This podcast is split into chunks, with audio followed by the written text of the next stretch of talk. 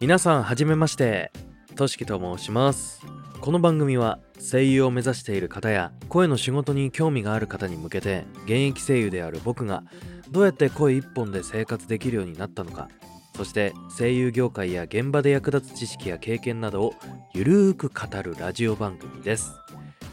はい。ということで始まりましたボイラジ、えー記念すべき第1回ということで何を話そうかなと考えまして考えに考え抜いた結果やっぱり最初は自己紹介かなと。こいつは何者なんだと皆さんはね感じていらっしゃると思うんですよね。なので僕のことを知っていただこうと僕の人となりだったり、えー声優を目指したきっかけなんかについて話していけたらなと思っております、えーよろしくお願いいたします、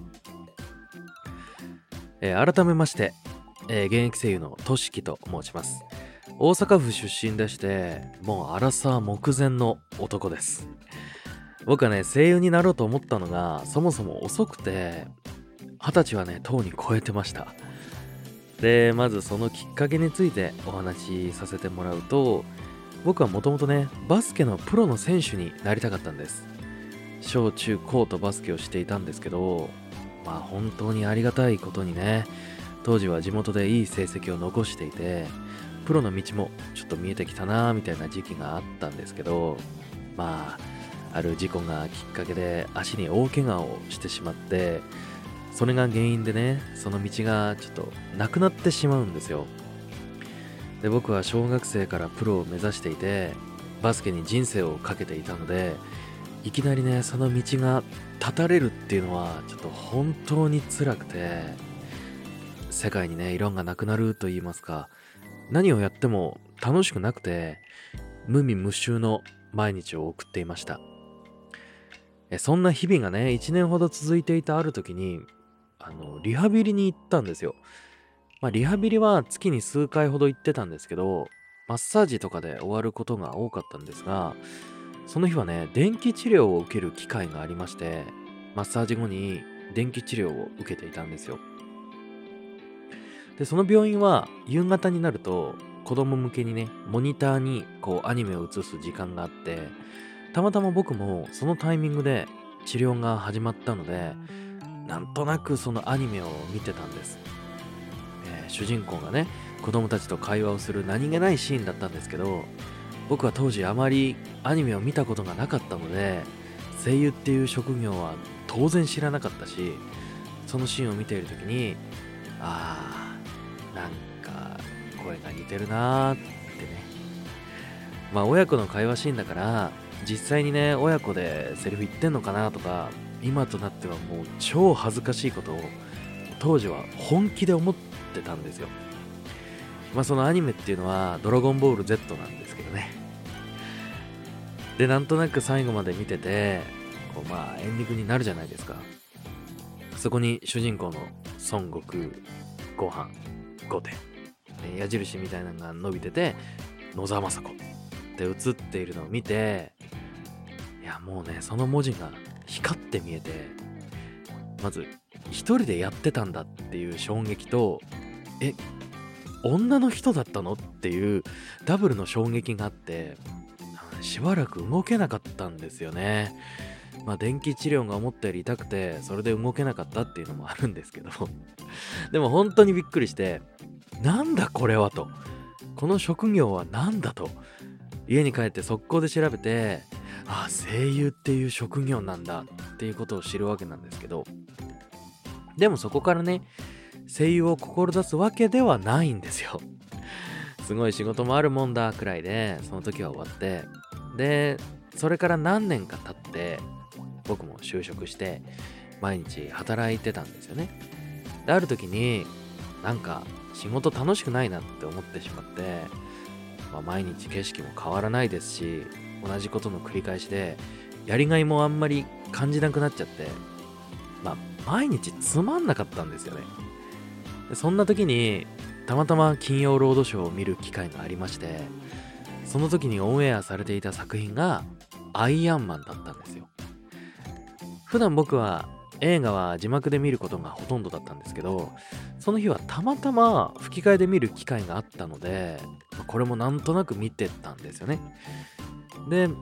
最後まで見終わった後にまた衝撃があったんですよね。それは何かというとまあ僕はさっき普段映画は字幕で見るって話しましたよね。でも吹き替え作品の時ってまあ当たり前ですけど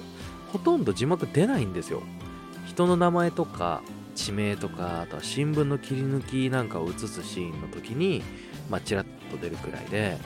他は基本的に出ないんですよね。で字幕に慣れている人ならこの感覚分かってくれると思うんですけど字幕がないと気持ち悪く感じちゃうんですよね。まあやっぱ字幕に慣れてるのでけどその当時ね吹き替えで見たアイアンマンにはその気持ち悪さっていうのがまず感じなくて。で当たり前なんですけど外国の人が日本語を話しているわけですよ。当然言語も違うし口も合わないしで本当だったら違和感だらけでとても見れたもんじゃないはずなんですよね。でも最後まで何の違和感もなく見ることができて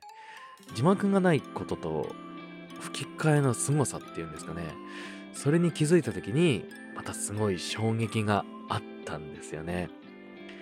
で、その時に、あれ？なんかこれってデジャブだなって思ったんですよ。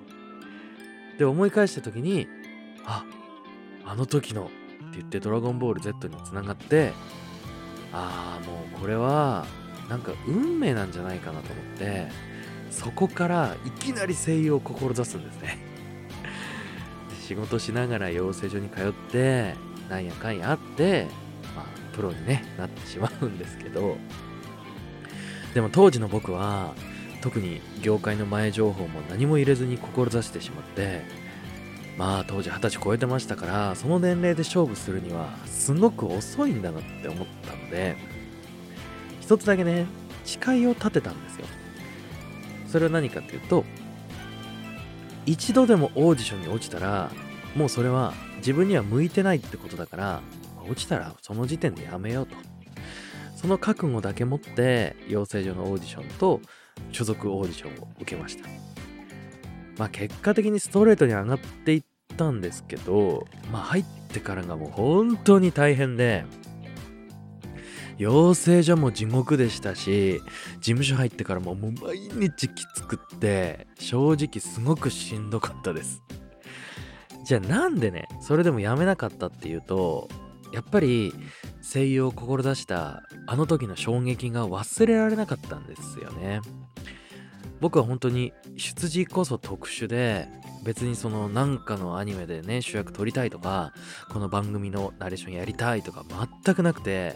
ただ僕が感じたあの衝撃凄さっていうのを別の誰かにねもうめちゃくちゃおこがましいんですけど僕自身の声で届けられたらああこんなに幸せなことはないよなって思ったんですよ。もうその気持ちだけなんですよね。それは実は今も同じでだからこの音声配信スタンド FM を始めようって思ったきっかけにもなるんですけどまあそれはねまた別の機会に詳しくお話できたらなって思ってます。で最後に皆さんに知っておいていただきたいのがまあね、ここまで話していて、なんとなく分かったと思うんですけど、僕は正直もうこんな人間ですよ。適当です。